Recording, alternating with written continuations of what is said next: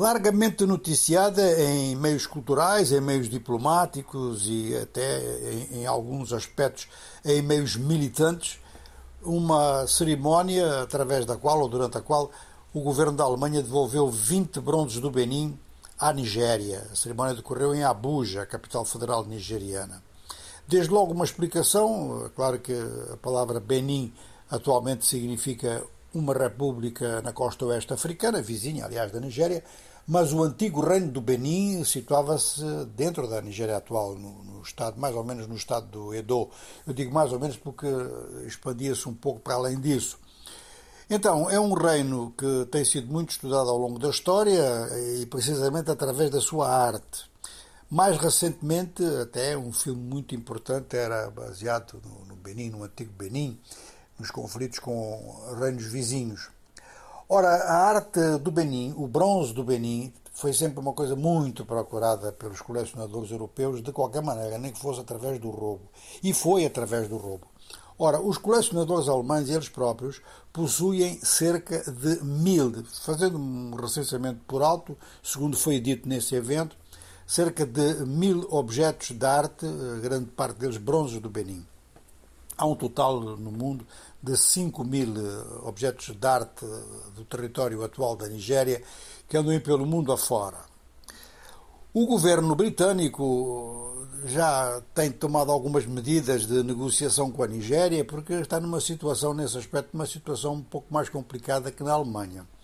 É que 900 objetos de arte, dos mais importantes, estão no Museu Britânico.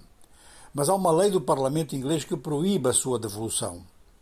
Um museu privado que existe na Inglaterra criou até um precedente porque decidiu devolver esses objetos e fez inclusive campanha para que os objetos fossem devolvidos e para que fossem instalados em museus africanos.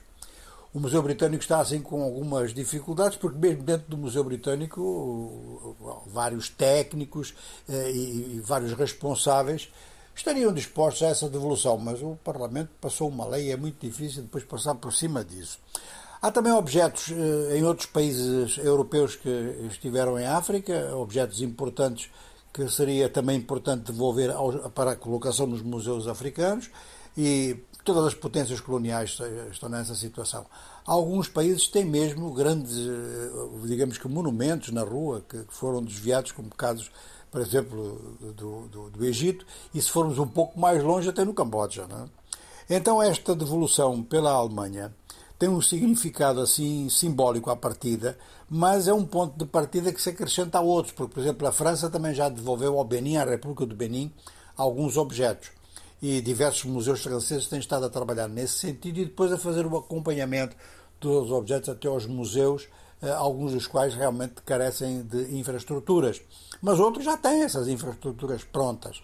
E este movimento parece ser agora um movimento que vai dar lugar a algumas discussões em pontos como, por exemplo, o Museu Britânico, que mesmo que o museu quisesse devolver, a lei britânica aprovada pelo Parlamento não o permitiria. Então é um movimento, movimento uh, uh, cultural que se passa no sentido inverso, ou seja, que muita coisa saiu da África dessa maneira e algumas coisas estão a voltar para a África de uma forma que é o acordo, não é? Há também acordos de reconhecimentos de, de massacres, de factos históricos que foram muito mal contados. A Alemanha, nesse aspecto, também tomou uma boa iniciativa, reconheceu que as tropas coloniais alemãs fizeram um massacre no norte da Namíbia, quando na altura se chamava Sudoeste Africano. É, portanto, um grande desafio ao conjunto da Europa estes dois aspectos.